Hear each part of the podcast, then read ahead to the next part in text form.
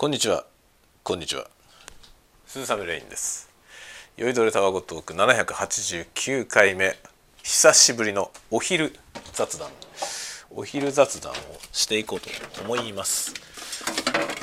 例によって生活音満載でお届けするお昼の雑談コーナー。お昼の雑談コーナーはちょっと久しぶりなんで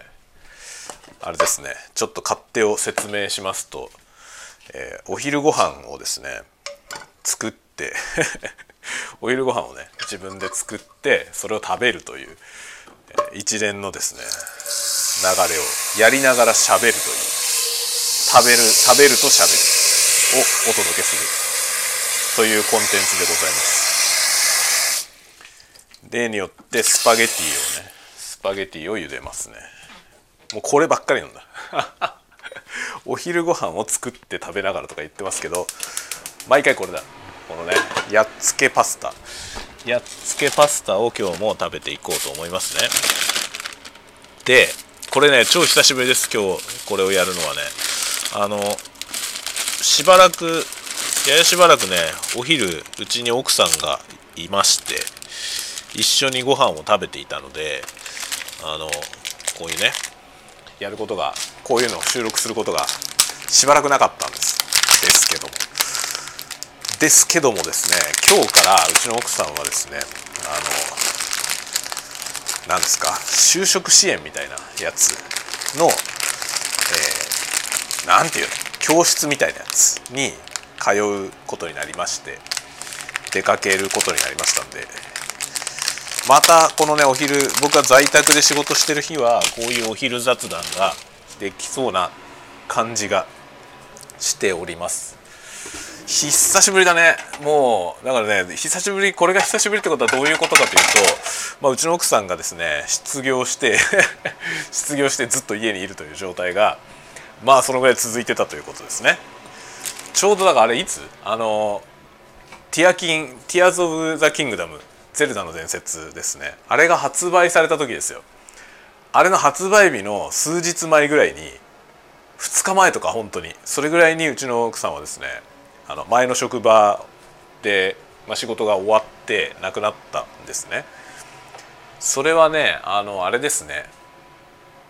あのコールセンターのね仕事をしてたんですけどそのコールセンターがあのコロナのねあれをやってたでしょ。コロナの対応みたいなやつをやってたのよね。でそれがこの今年の5月ぐらいからなんかそのコロナウイルスに関するその警戒体制が下がってコロナが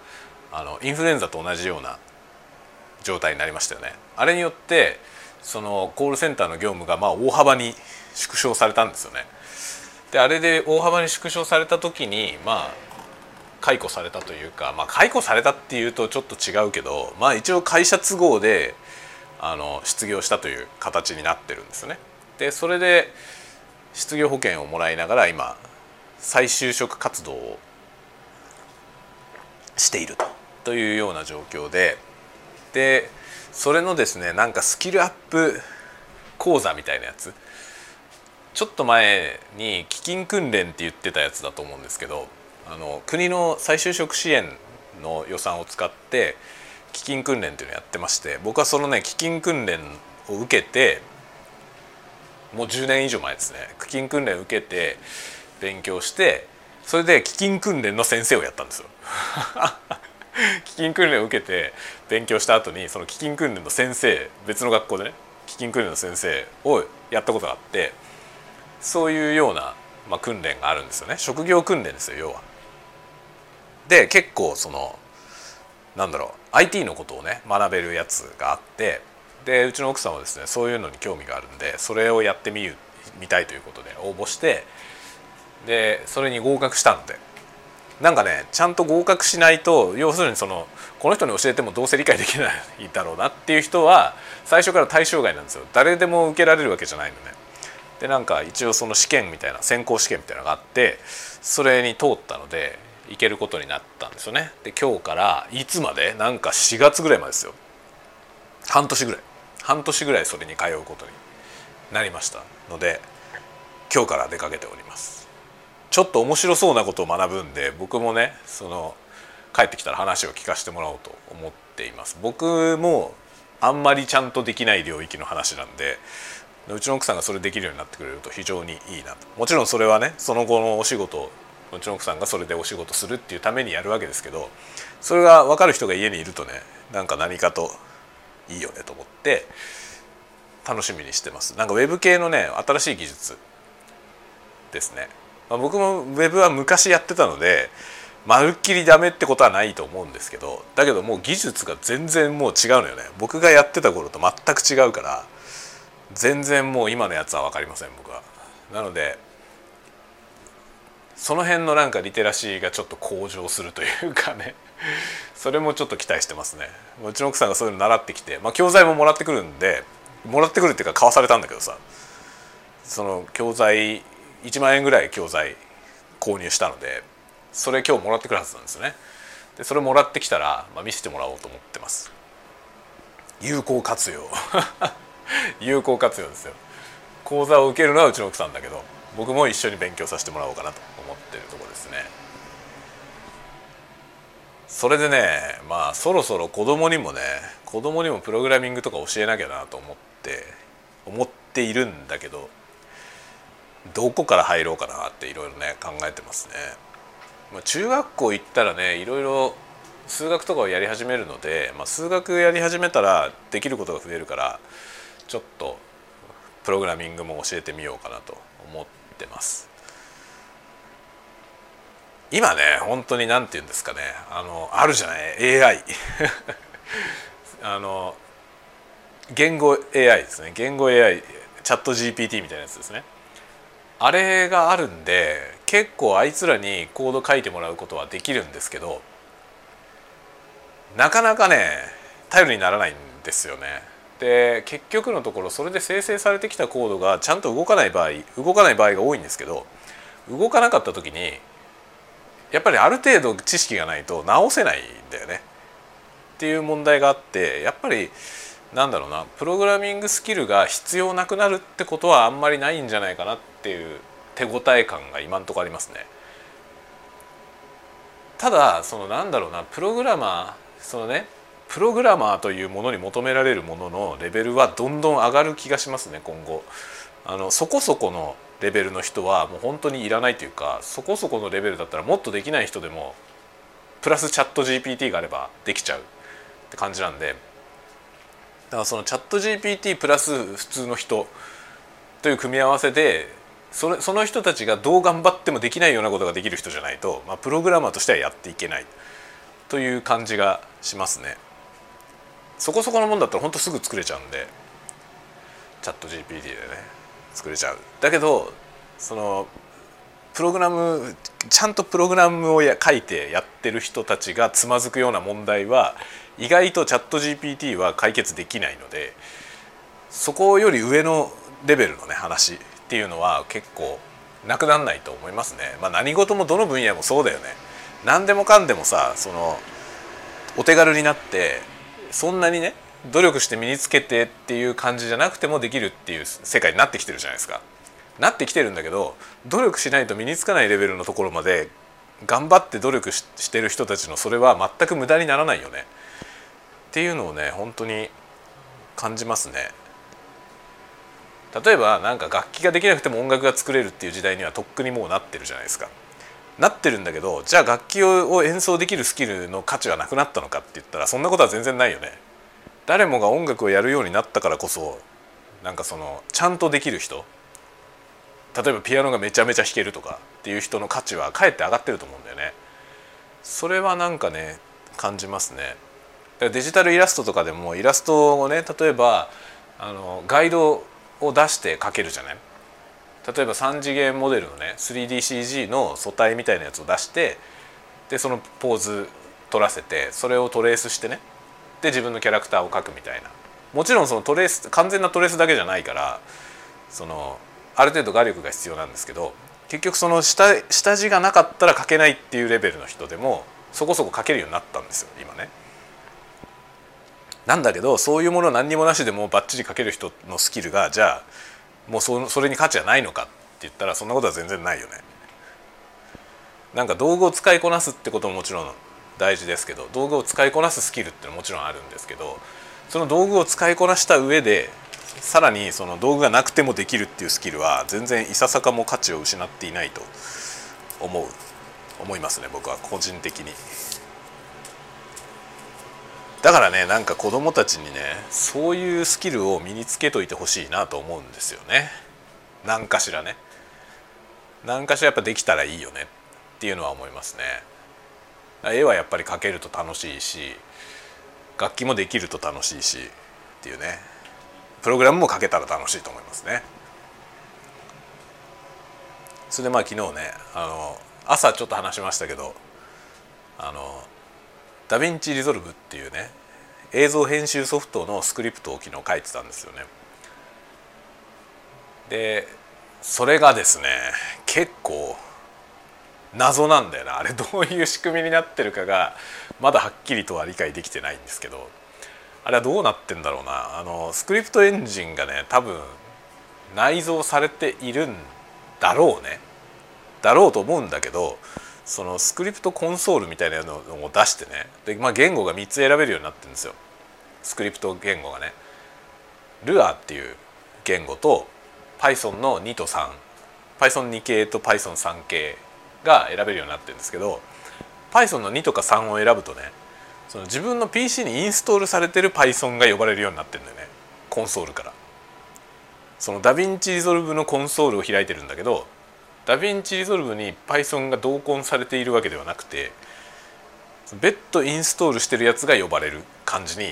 どうやらなってるんですよ。なってるんですけどそれとそのねあのスクリプトを実行してるエンジンがどうやら違うのよね。それが本当によく分かんなくてなんだこれと思って。だから昨日ね本当にそういうふうになってる。まずそのコンソールっていうのを開いてみてで Python の2とか3切り替えてみたら、まあ、2っていうのを押した時に Python2 が見つかりませんってなったんですよ。だから Python2 がインストールされてないからから使えないよっていうエラーメッセージが出たのね。で3の方を押したら3の方は動いてで3の方は僕は3系の Python は3つぐらいインストールされてるんですけどでそのうちのねそのデフォルトの、まあ、Python ってコマンド打った時に呼ばれるやつのバージョンがね出てくるんですよその Python のバージョンを確認したら僕の環境でデフォルトで使っている Python のバージョンが出てきたからあこれは外部の Python が呼ばれてるってことが分かったんですね。でそう思ったのでじゃあ別にこのダヴィンチで開発するんじゃなくてその別の普通の Python からこのスクリプトを実行してね。でできるだろうと。それで開発してだからスタンドアローンのツールを作れる。ダヴィンチ用のダヴィンチリゾルブを操作するためのスタンドアローンツールを作ることができるだろうと思ってテストをしてたんですよね。そしたらねその重要な一番重要な部分が動かないんですよでそれがそのバージョンが古いことによって動かないのよねそのね向こうで用意されているコードがあるんですけどダヴィンチ側が用意してくれてるコードがねあるんですけどそのコードが古い書式で書かれていてそれが今のバージョンだとエラーになるというかなんかエラーも出ずに落ちるんですよね。で一応そのねレガシーコードになってる部分がどこなのかは分かってでそれを今風に書き換える方法を昨日探してたんですけどどうもないのよ。うまくいかないんですよ。それでこれ実行できないんじゃないと思ったんだよね。思ってそれで結構結構悩んだのよ昨日の夜。昨日の夜ねどれぐらいやってたかな？僕9時ぐらいからね夜9時ぐらいからその作業をしてたんですけど多分ね2時間くらいはそれで悩んでました。それが動かないことで。でそれが結局解決できなかったんでもう Python でやるの諦めてルアーにしようかなと。思ったんだよね。で思ってでルアーのスクリプトをね実際ダヴィンチで実行してみてあちゃんと動くなっていうのを確認したんでその時にあ Python のやつも一応確認してみようと思ってダヴィンチでね Python スクリプトさっき Python 環境で動かなかったやつを実行したらなんと動いたんですよ。エラーも何も出ないでちゃんと動くんですよ。あれと思って。違うのかと思ってね。だから結局そのコンソールで Python って実行すると本来の Python がそのインストールされてる Python がね呼ばれるみたいなんですよ。なのにスクリプトを実行する時は多分ダヴィンチの中に内蔵されてる Python がそのコードを実行してるっぽい。でそこがまだ突き止めきれてません。どうなっているのかを突き止めきれてないんだけどでも挙動が違うんだよね。ダヴィンチ上から実行する時とそのネイティブ Python で実行する時でコードが全く同じでで環境変数とかも全部イコールになっていてなのに動作が違うのよ。分かんないこれが。これが分かんない。なぜなのか。なぜなのかが分かんないんですけどでもなんだなんだか分かんないけどそういうことだということが分かったんで一応ツールの開発はできることが判明しました。なんで結局ルアーじゃなくて Python で書いてます。今ねスパゲティを茹でてるけどちょうどいい感じになってきたねこれ。このスパゲティは何だっけ？7分5分のやつか。うん。まだ固茹でです。もうちょっと茹でよ。とかいうことを昨日ね昨日の夜やってたのよ2時間ぐらいそれで悩んでで最後諦めたのよ。諦めてこれはダメだと思って。その古いコードを今風に書き直して同じことを実行することはできないっぽいということが分かって。ということはじゃあどうするのか？それをまあ公式待ちですよね。公式がどうやって実装するか。多分ねその読んでる側のあのモジュールの実装を変えてもらわないとダメだと思うんだよな。うまくいかないと思うんですよね。なんだけど結局問題はそこじゃなくて 結局それネイティブでは実行できないんだけどダヴィンチ上からは動くってことが分かったんだよな。本当それがよく分かんないんですよ。なぜなのか。なぜなのか分かんないけど多分そこはねその秘密はブラックボックスになってるところの中にあるのよね。その Python のそのモジュールみたいなやつがねあのライブラリとして入ってるわけですよ。ダヴィンチに。バイナリーのライブラリとして入ってるから、まあ、それはソースコードが見れないわけですよね。どうなってるか分かんない。でどういう実装になってるか分かんないので分からないものを呼んで使うんですけどそいつの中身の問題で多分そのロード時に落ちてしまう。ネイティブだと落ちてしまうけどダヴィンチ上からやると落ちないっていうのが多分そのその中にあると思う。仕掛けが。秘密が。まあでもどっちみちダヴィンチを起動しといて使うものなんで別にいいんですけどね。ネイティブで実行できないことは何ら問題ないんですけど、まあ、そこにに行き着いたので昨日。それがだから2時間ぐらいやってそこに行き着いてなんだ動くじゃんってなってからあのあれですね。マーカーからチャプターのテキストを作るやつ。昨日ちょっと X に発表したやつですね。あれ作りました。あのコード自体はね別にそんな何も難しいことがないからあんなもんほんとすぐ作れるんですよ。その内容ツールの内容は本当簡単なのよ。なんだけど結局そのいろんな不具合を追いかけてるので時間かかって。結果12時ぐらいまでかかっちゃったんでね。ツールそのものは本当にあの動くことが判明してからのコードはもうすぐ1時間くらいでまとまりましたあれは。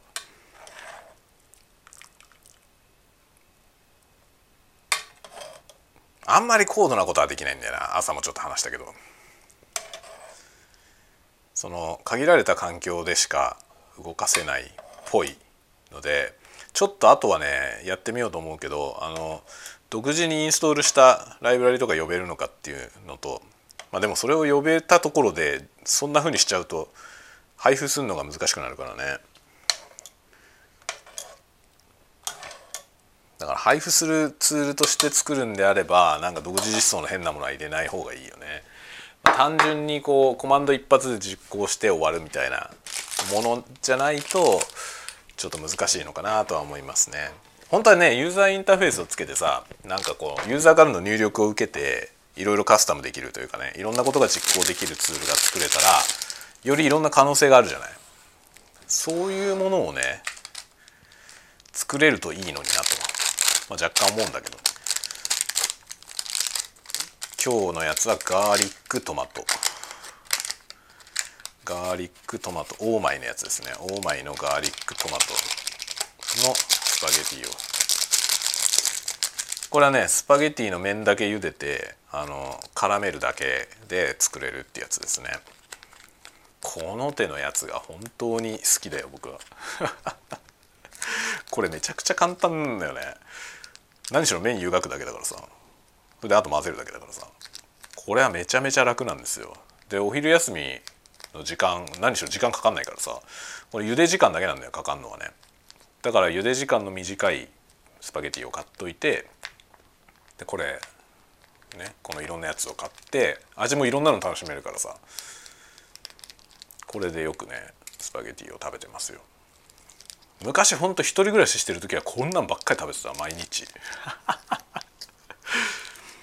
本当にひどい食生活をしてた一人暮らしの時。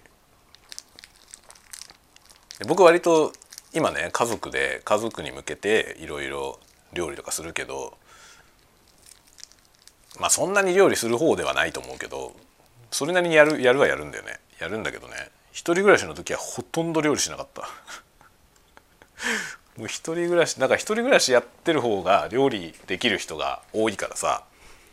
なんか僕がこうやって料理とかするって話をするとねやっぱり一人暮らししてる人はいいよねみたいな。一人暮らししてた人だとね料理してくれるからいいよねみたいなことをね、まあ、よその奥さんとかに言われるんだけど実は僕は全然一人暮らしの時は料理なんか作ってなかったの自分で料理し始めたのは今のうちの奥さんと付き合い始めてからで最初付き合い始めた最初の頃に一緒に住んでてその時によくご飯作ってましたね。で結婚してからほとんど作んなくなってまた作んなくなったらうちの奥さんにいろいろね言われるよ。なんかあんなにいろいろ作ってくれたのにって結婚したら全然作ってくんないねって言われたことがありますね。だけどまあほらあのまたねうちの奥さん今働きに働きに出たというか働いてるわけじゃないんだけど勉強しに出かけるようになったんで今ずっとね失業者でうちにいたからさ ずっとうちにいるんだったらなんか家事とかはねあの、まあ、基本やってくださいねって感じで任せてましたけど。別にねどこどっからどこまでを誰がやるみたいなことは全くうちは決めてなくてその時気づいた方がやるみたいな感じで家事分担してるんだけどそのバランスが自然にやっぱりこう変化しますね。また今日からね奥さん出かけ始めたんでまた家事を僕もやっていこうと思ってます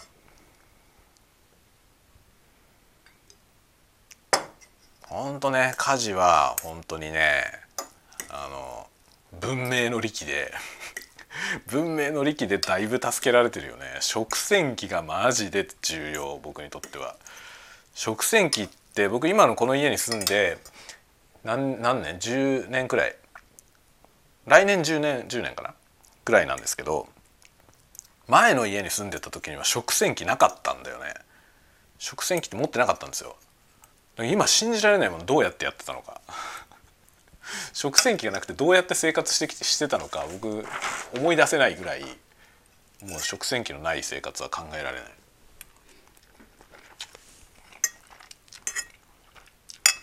うん。美味しいですね。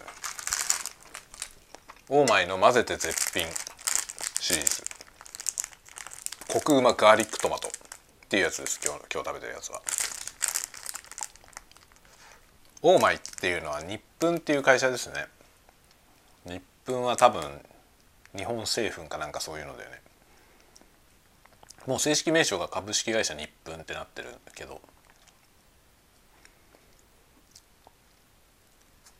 これこのシリーズはね美味しいし安いよ。まあ僕は基本的に安いやつを買うんで美味しそうなやつはいっぱいあるんだよ。もうちょっと高いやつ。いっぱいあるんだけど僕は基本的に一番安いやつを買いますね。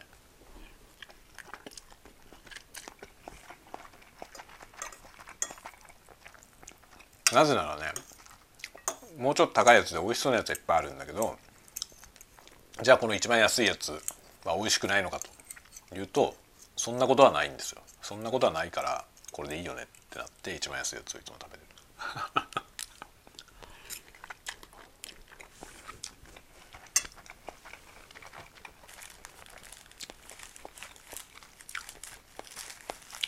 なんかさあのこういう今すごいケチくさい ケチくさい話をしてって思ったんだけどその豊かさっていうのねあるじゃない？豊かさ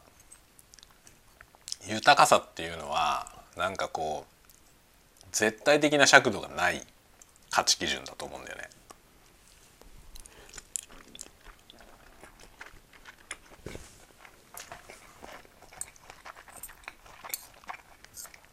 だから豊かであるというのはどういう状態ですかっていうのって多分人によって違うよね。何をもって豊かだと思うのか。でさ大体人っていうのはさこう人っていうのはなんてめちゃくちゃでかい主語 めちゃくちゃでかい主語だけど、まあ、それはもう言葉のあやとして聞いてください、まあ、人が全部そうだとは思ってないけど、まあ、その多くの人はさそのなんていうの？ないものねだり的な部分ってあるじゃない？例えば自分の生活に今何か不足を感じるっていう場合にその不足が満たされたら豊かだなって感じたりすることってないですか？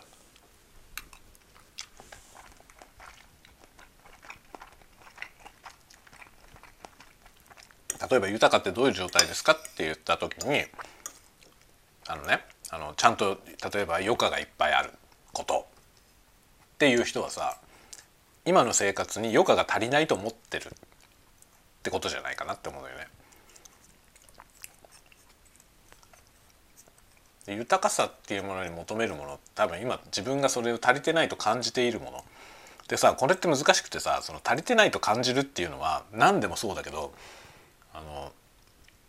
足りてないって感じてるっていう事実がある以上はねもう足りないんですよねそれはねその人にとってはさ周りの人から見た時にいやいいじゃん別にって思うけどさでも本人が不足を感じてるっていう事実だけはもう揺らがないわけでやっぱそのそこのところなんだよねポイントは。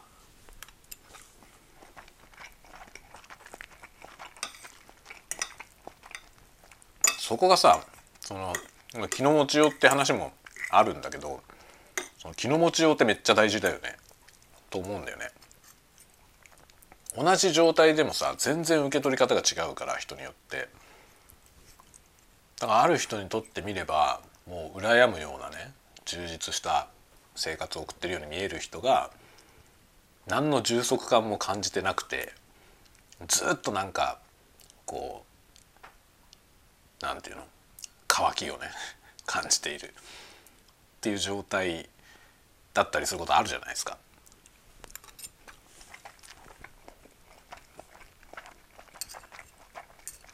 それがとても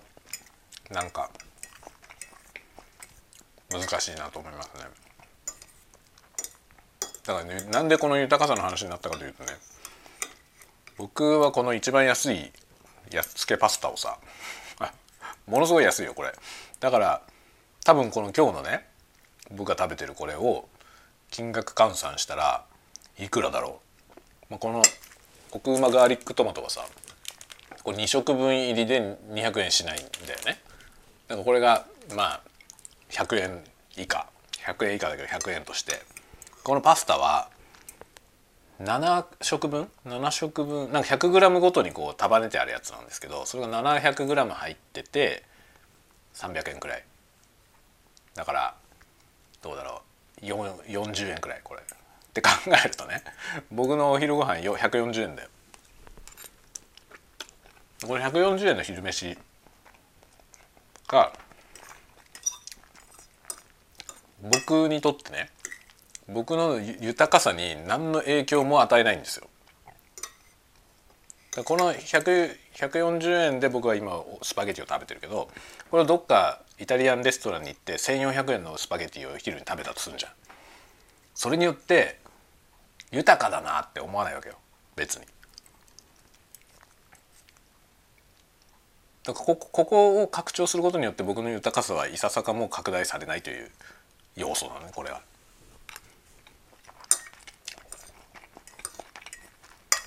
だから豊かであるってどういうことかって本当難しくてその今の生活をねちょっとでも豊かにするために例えば本当になんかさものの本のなんかアドバイスみたいなやつでいくとさ普段より一ついいものにしてみるとかそういうの書いてあるんだけどそれも全然万人共通じゃないよね。と思うんだよね。僕なんか全然そんなことどうでもいいわ。コーヒーですらさ僕コーヒー大好きでその焙煎コーヒー屋さんでね焙煎自家焙煎のコーヒー豆買ってきて入れたりとかしてるんですよ。そのコーヒーこの間電動ミル買ったしねコーヒーミルで引いてそれをサイフォンでねコポコポやったりとかやってんだけどコーヒーそのものに対するこだわりは別になくて。ありえないけどさ。普通そんなことねえだろうと思うけどこんだけコーヒー入れ方にこだわって飲んでるのにその豆どうでもいいのかよっていうのは自分でも思うけどね。正直どうでもよくて。確かにね味は全然違うのよ。全然違うからなんか確かな豆を買ってきてそのその豆が良かった場合にものすごい美味しいってことはある。あるけど僕はスーパーで売ってる 300g で300円ぐらいの激安の豆でも全然不満がないですね。それでサイフォンで入れてコーヒー飲んで豊かな気持ちですよ。僕は。僕にとってはさそのコーヒー豆がどういうものであるかってことじゃないのよ。そうじゃなくて時間をかけてサイフォンでコーヒーを入れてる時点でもう豊かなんだよね。気分が。そしたらだか別に中身はいいんですよ。そのコーヒーをワンランク上のものにしてみようみたいなこと言われても知らねえわっていう そそこじゃないわっていう感じなんだよね。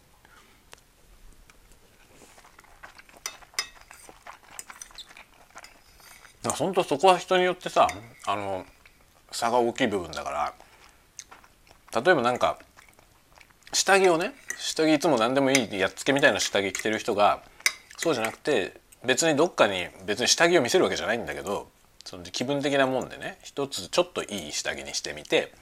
それによってなんか気分が上がるっていう人もいるじゃん。それはそれでいいと思うんだよね。そういう人もいると思う。だけどそれによってなんか豊かさを得るためにねなんかそういうことしてみるといいですよみたいなアドバイスを見るとパンツはいいんだよなって思うのよ僕は。僕は別にパンツはもうボロボロだろうと穴開いてようとゴムがちぎれてようと別に構わないですよ。パンツの用を足していればいいんですよ。隠れるべきところが隠れていればいい。もう本当に最低限でいいですね。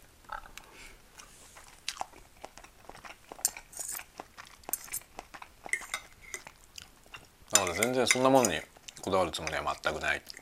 ていう感じですね。でもそういうとこにこだわることで豊かさを感じる人もいて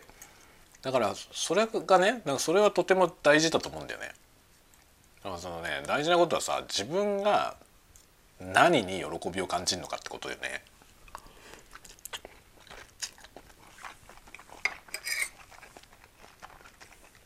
何が自分を充足させるかみたいな。よくなんか自分の機嫌を取るっていう表現がありますけどそれはとっても重要だと思うね。自分で自分の機嫌を取れる人ってさとても強いよね。なんかさ生きてりゃそれはもうね嫌なことはいっぱいあるじゃん。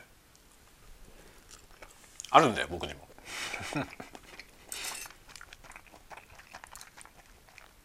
全くないと思われてがちだけど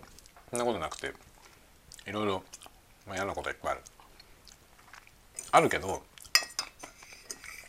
嫌なことがあった時にその自分の機嫌を取れるっていうのはさすごく重要な能力だよね。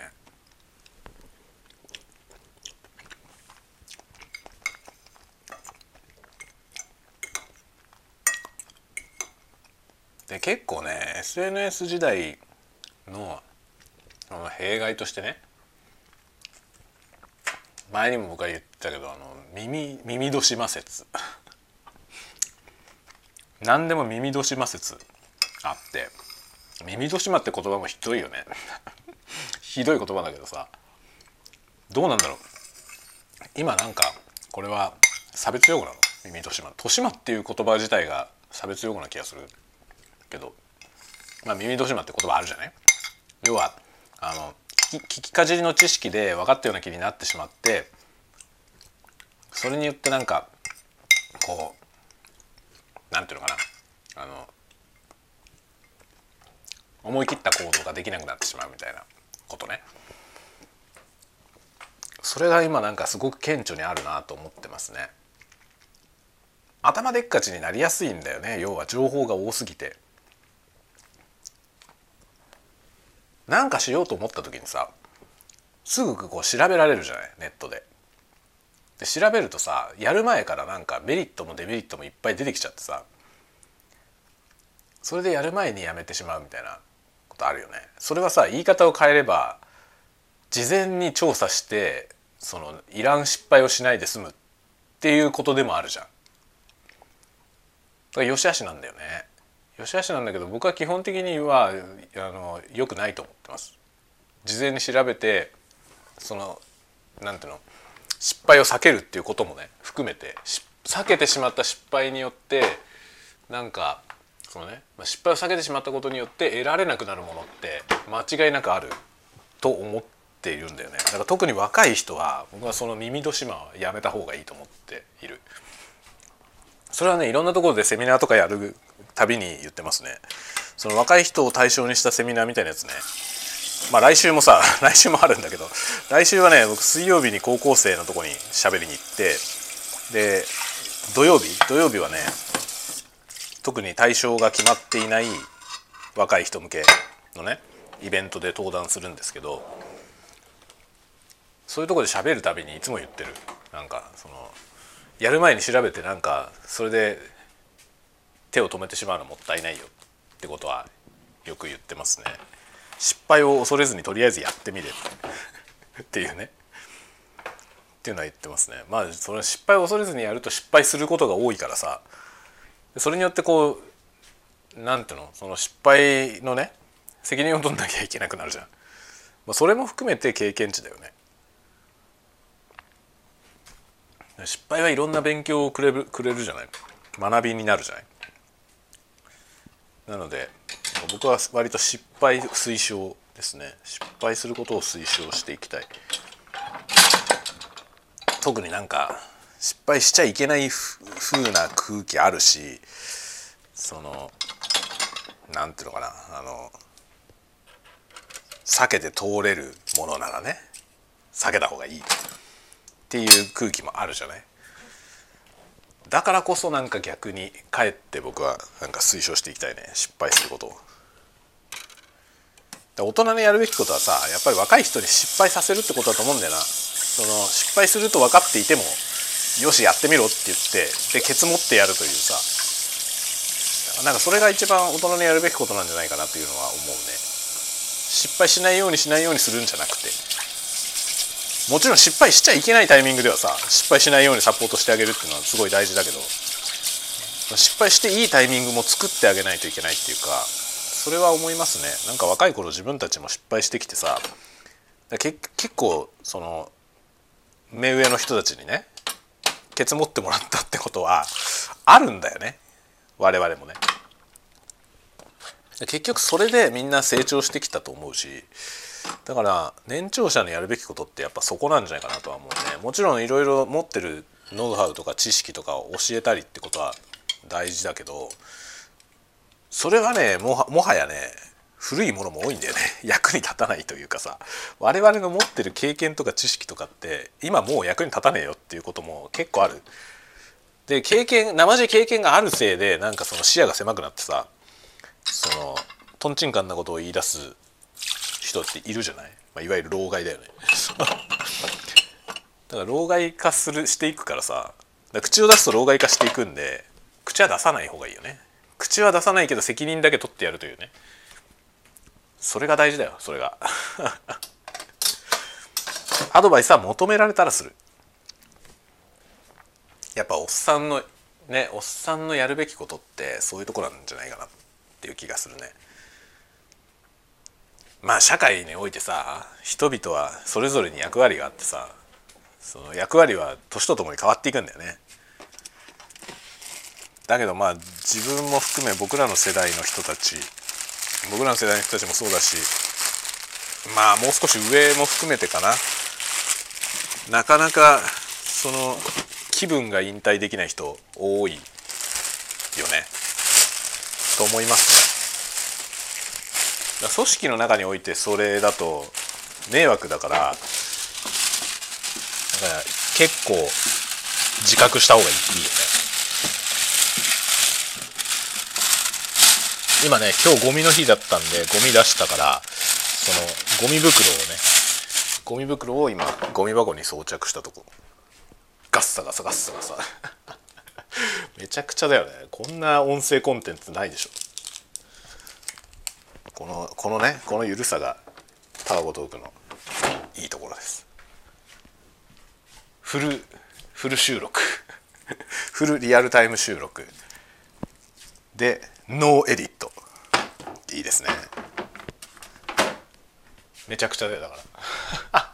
まとまりはないし。まとまりはないしノイズはいっぱい入ってるしめちゃくちゃです。そして思いついたことを思いついたままに喋ってるのであんまり整理された思考じゃないけどそれがかえっていいという話もあるよね 自画自賛。もう自画自賛だけど本当にそれはいいんじゃないかなとは思ってます。っていうか自分で後で聞いた時に面白いんだよね。その整理してない考えを喋っておくと自分ブレインストーミングみたいになって過去の自分の喋ってるやつを聞くことでなんか今の自分がアップデートする。いいこと言ってんじゃないですか？これ。ね？こういうたわごと。本当にたわごとだよな。本当にたわごとなんだけど人生がたわごとだからもうしょうがないんだよ。だから来週またね高校に行ってきますよ高校に。高校でたわごとをぶちかまして きますよ。なんかねほんと高校生も本当にさまあ個人差があるんだと思うけどなんだろう全体としてもうおとなしい印象だよね。僕らの頃よりずっとおとなしい印象があるんだよな。僕がたまたまそういうおとなしい子のいる国校にばっかり行ってるからかもしれないけどなんか全体の傾向としてそういうのってあるんじゃないかなと思ってますね僕は、まあ、僕の肌感としてはそうなんでね。自分の感覚としてね。会ってる人たちがまあみんなおとなしいしあのいい子ばっかりだね。あんまり外れてる人がいないっていうか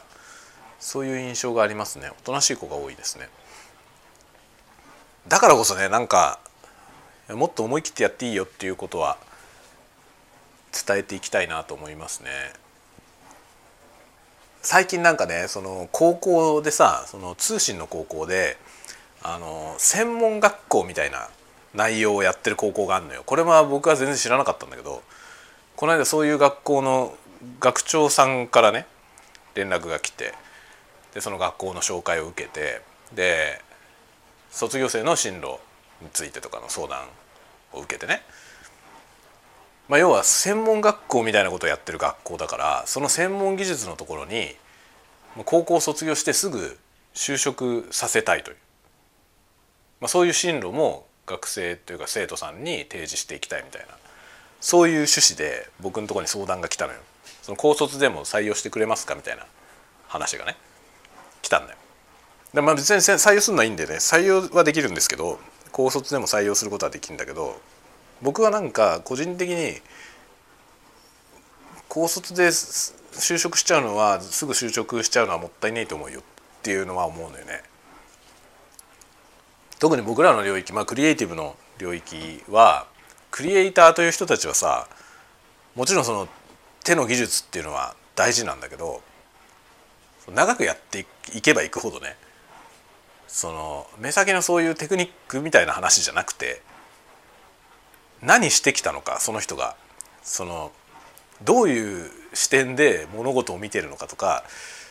どういうスタンスで生きているのかみたいな本当にそういう哲学的な話になっていくとですよね。結局そこのところが薄っぺらい人ってもうすぐ打ち止まっちゃうというかさその技術的なところって別に会社に入ってからでもいくらでも勉強できるしで仕事をしてるうちに上達するわけよねクリエイティブの能力なんて。なんだけどその結局その練習反復練習みたいなものでは得られないものってあるじゃん。特にそのクリエイティブのマインドの部分っていうのはねなんか人生経験みたいなさそういうなんか抽象的なものすごく抽象的なものに支えられてると思う思うのよだからなんか高卒ですぐプロの現場に入ってしまうんではなくなんかちょっと途中ね寄り道があった方がいいと思うからなんかもう本当は上級の学校に進学する専門学校行ってもいいし大学行ってもいいしなんかどっか行けるなら行った方がいいと思うんだよね。だけど家庭の事情とかでそういうとこに行けないっていう人もいるわけよ。上級の学校に行くことはできませんっていう人も家庭の事情とかであるそれもわかるんだよね。でじゃあそういう人はどうしたらいいのかって言われたらまあねじゃあうちに来ますかってはなるけど採用するっていうのもあるけど、まあ、僕はなんかじゃあフリーターでもやった方がいいんじゃないっていうのは思うのよ。12年なんかアルバイトしながらその自分のね技術なりそのスキルをね磨くアートスキルを磨くみたいなことやりながら、まあ、アルバイトしてっていう感じのことをやった方がいいんじゃないかなとは思うね。まあ、別にさそれはじゃあ会社に入ったのとあんまり変わんないんじゃないとは思うけど会社に入っちゃうと本当その仕事がさクリエイティブの仕事をしたらそれそれだけになっちゃうじゃないなんか人生経験を積める場所がなくなっちゃうんだよねだからなんか変なバイトもさいろんなバイトあるじゃん。そのへんとこなバイトとかをやってみた方が。まあその今はね危ないバイトもいっぱいあるからさ闇バイトみたいなやつもあるからそれはよくないけどでもなんかねその接客業をやってみるとか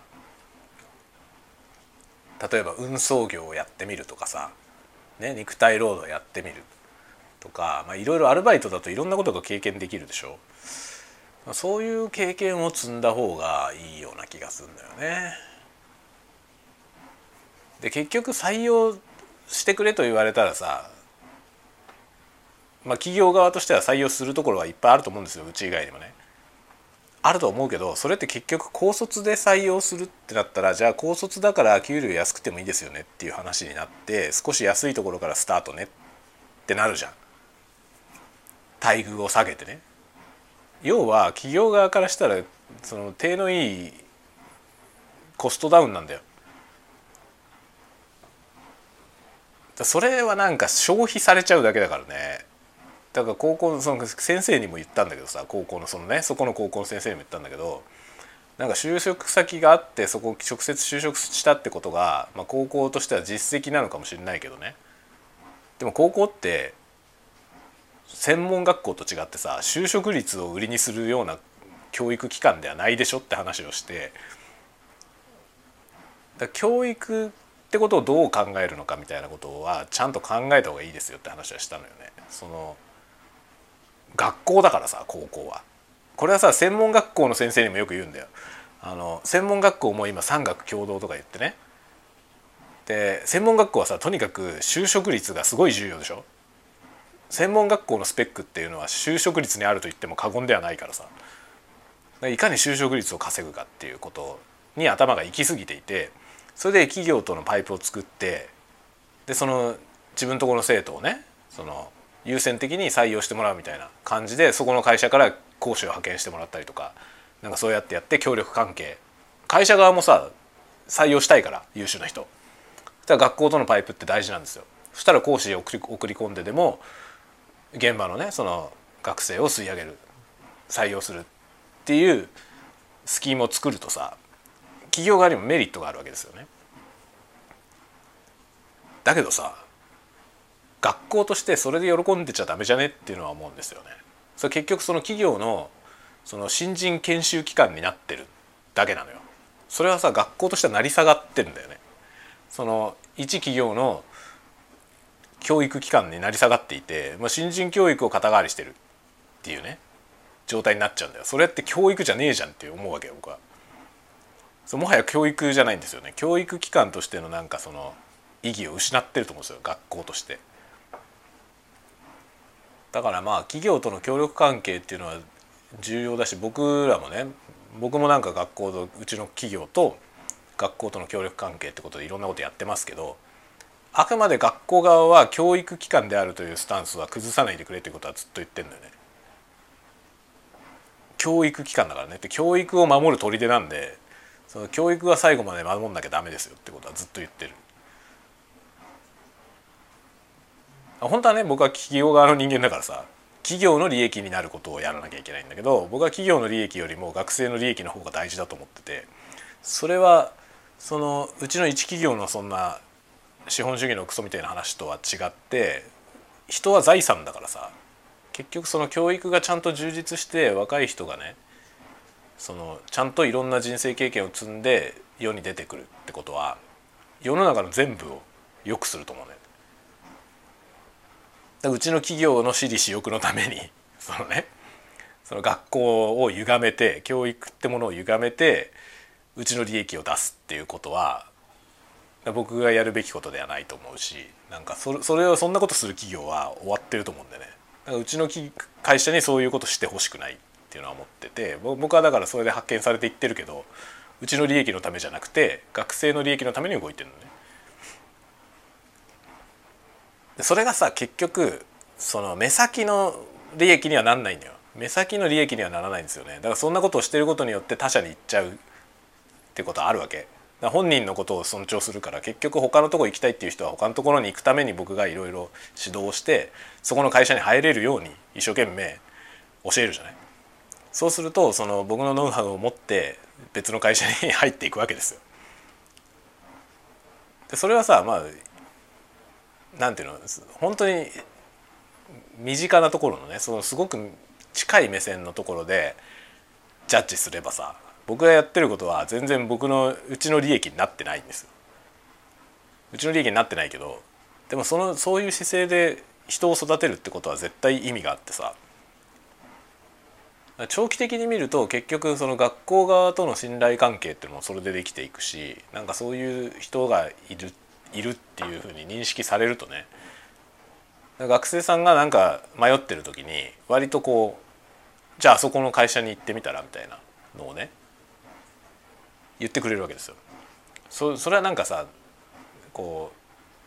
う時間かかるんだよね。そういう信頼を得るまでにっていうのはね。そこは時間かかるなと思いますけど。だからまあコストは合わないんだよね。コストは合わないですよ。本当に。このコスパ主義をなんとかしないと本当にねどうしようもないと思いますね。コスパコスパでやるから何でもかんでも変な風になってって。ね。だ教育がコスパってことを言い出したら終わってるよねも。で今日本はそういう風になってきてるからさ。特にその大学の研究開発の部分でコスパのことを言い出してるからもうおしまいなんですよね。これもう末期。もうなんだろう。そこまで行ったら終わりだよねっていうところにもう行っちゃってんだよね。ボーダーの向こう側ですよね。だからこれ本当さなんかもう本当に本腰を入れてこれを立て直さないともう日本はダメだと思うね。終わってる。もう教育が終わったらもう終わりだからね本当に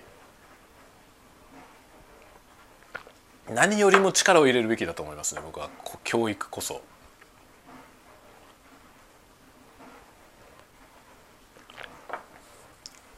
人は人は価値だからね本当に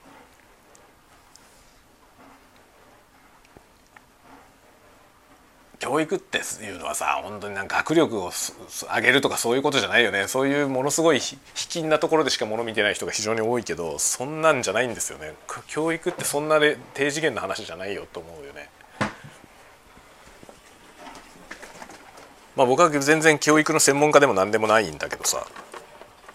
ただただの先生の端くれなんだけどさ。ただの先生の端くれだけどなんか教育ってことに関する思い入れだけは とてもあるね。それはなん自分が年取ったからだと思うね。あの僕はもう年だからさ 自分がもうこの世界に対してねどうこう何かをこう変えていく変革をもたらすとかそんなことはもうないからさ変革をもたらす人を育てることしかできないんだよもはや。僕らの世代がやるべきことはそういうことなんだよね。だそれをしない人が老害って言われるんだよね結局のところ。もうね自分がしゃしゃり出ていく時代は終わったんだよね。我々のそういう時期はもう過ぎていて40もなればもうね次の世代のためにできることをやるって感じだよねそういうところやね本当にだからよくさなんかこの退職するっていう時にね退職する時になんかお前なんか他のとこ行ってもやっていけねえよみたいなこと言う人いるじゃない。でそれよく話題になるじゃんそういう話。話題になるけどさそれはさ俺俺は無能ですって言ってるのと同じなんだよね。他のところ行って通用しないようなやつはお前は育てたのってことなんだよね。僕はもう自信を持って言うけどうちの会社辞めて他のところに行く人たちどこの会社に行っても使えると思うよ。ものすごい優秀だからねみんな。どこに行ってもだからどこ行ってもやっていけると思うよってことはみんなに言ってる。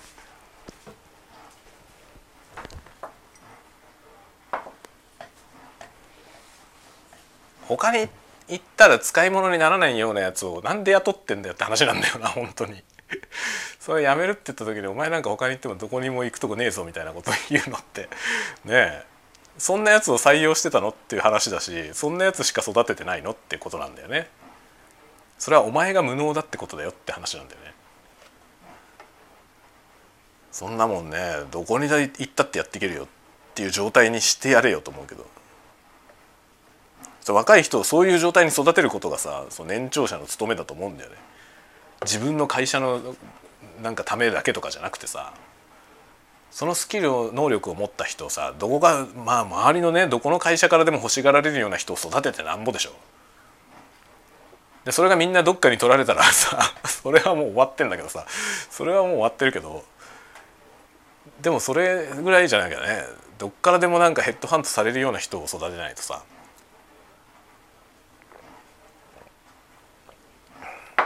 だからなんかこうヘッドハンドされることを極端になんかこう恐れる人もいるけどね経営者とかでもいるけどヘッドハントされるような人がいっぱいいるってことを誇りにしていかないとさダメだよねと思うんだよね。それでヘッドハントがどんどん声がかかるような人をたくさん抱えていてそれでもかつその人たちが辞めていかない会社にしなきゃダメなんだよね。そういうことだよね。それも教育だよね社員の教育だよね。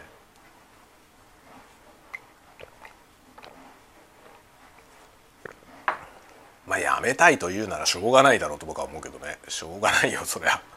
やめたいことにはなんか人によっていろんな理由があるからね、まあ、それはしょうがない。だからやめていった人たちがどっかで路頭に迷わないように育てるってことだよね。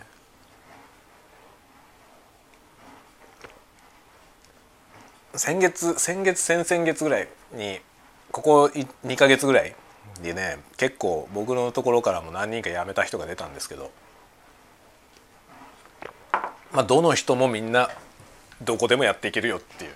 感じだね。だから辞めてもまあ元気にやっていけよっていう感じだね。それでまあ連絡ちょうだいねぐらいの感じで送り出していますね。僕の中では卒業生を送り出すのとうちのから退職していく人を送り出すのはあまり変わんない。卒業していくのとあんまり変わんないですね。その僕のもとで培った何かを他のどこかで使ってねっていう活躍してくださいねっていう感じですね。自分より若い人たちはね希望だからさこちとらはもうさ 追いぼれていくからさそしたらその若い人たちのね有能な若い人育てておいてで僕がなんかどっかで困った時に助けてもらう。学生をねその就職させてどっかに送り出す時に僕はいつもねなんか将来偉くなって僕に仕事ちょうだいねって 言ってますね。そのぐらいのそのぐらいの姿勢でやった方がいいんじゃないかなと思っております。さてさてというわけでご飯も食べ終わりまして昼休みも終わりましたんでさあ自室に戻りましてこれからお仕事に戻ろうと思います。これね実質に戻ってきたら音がこのぐらいすっきりするという。やっぱりそれなりにこの吸音に効果がありそうですね。さてさてさて。ではまた次回のタワゴトークでお待ちしております。またね。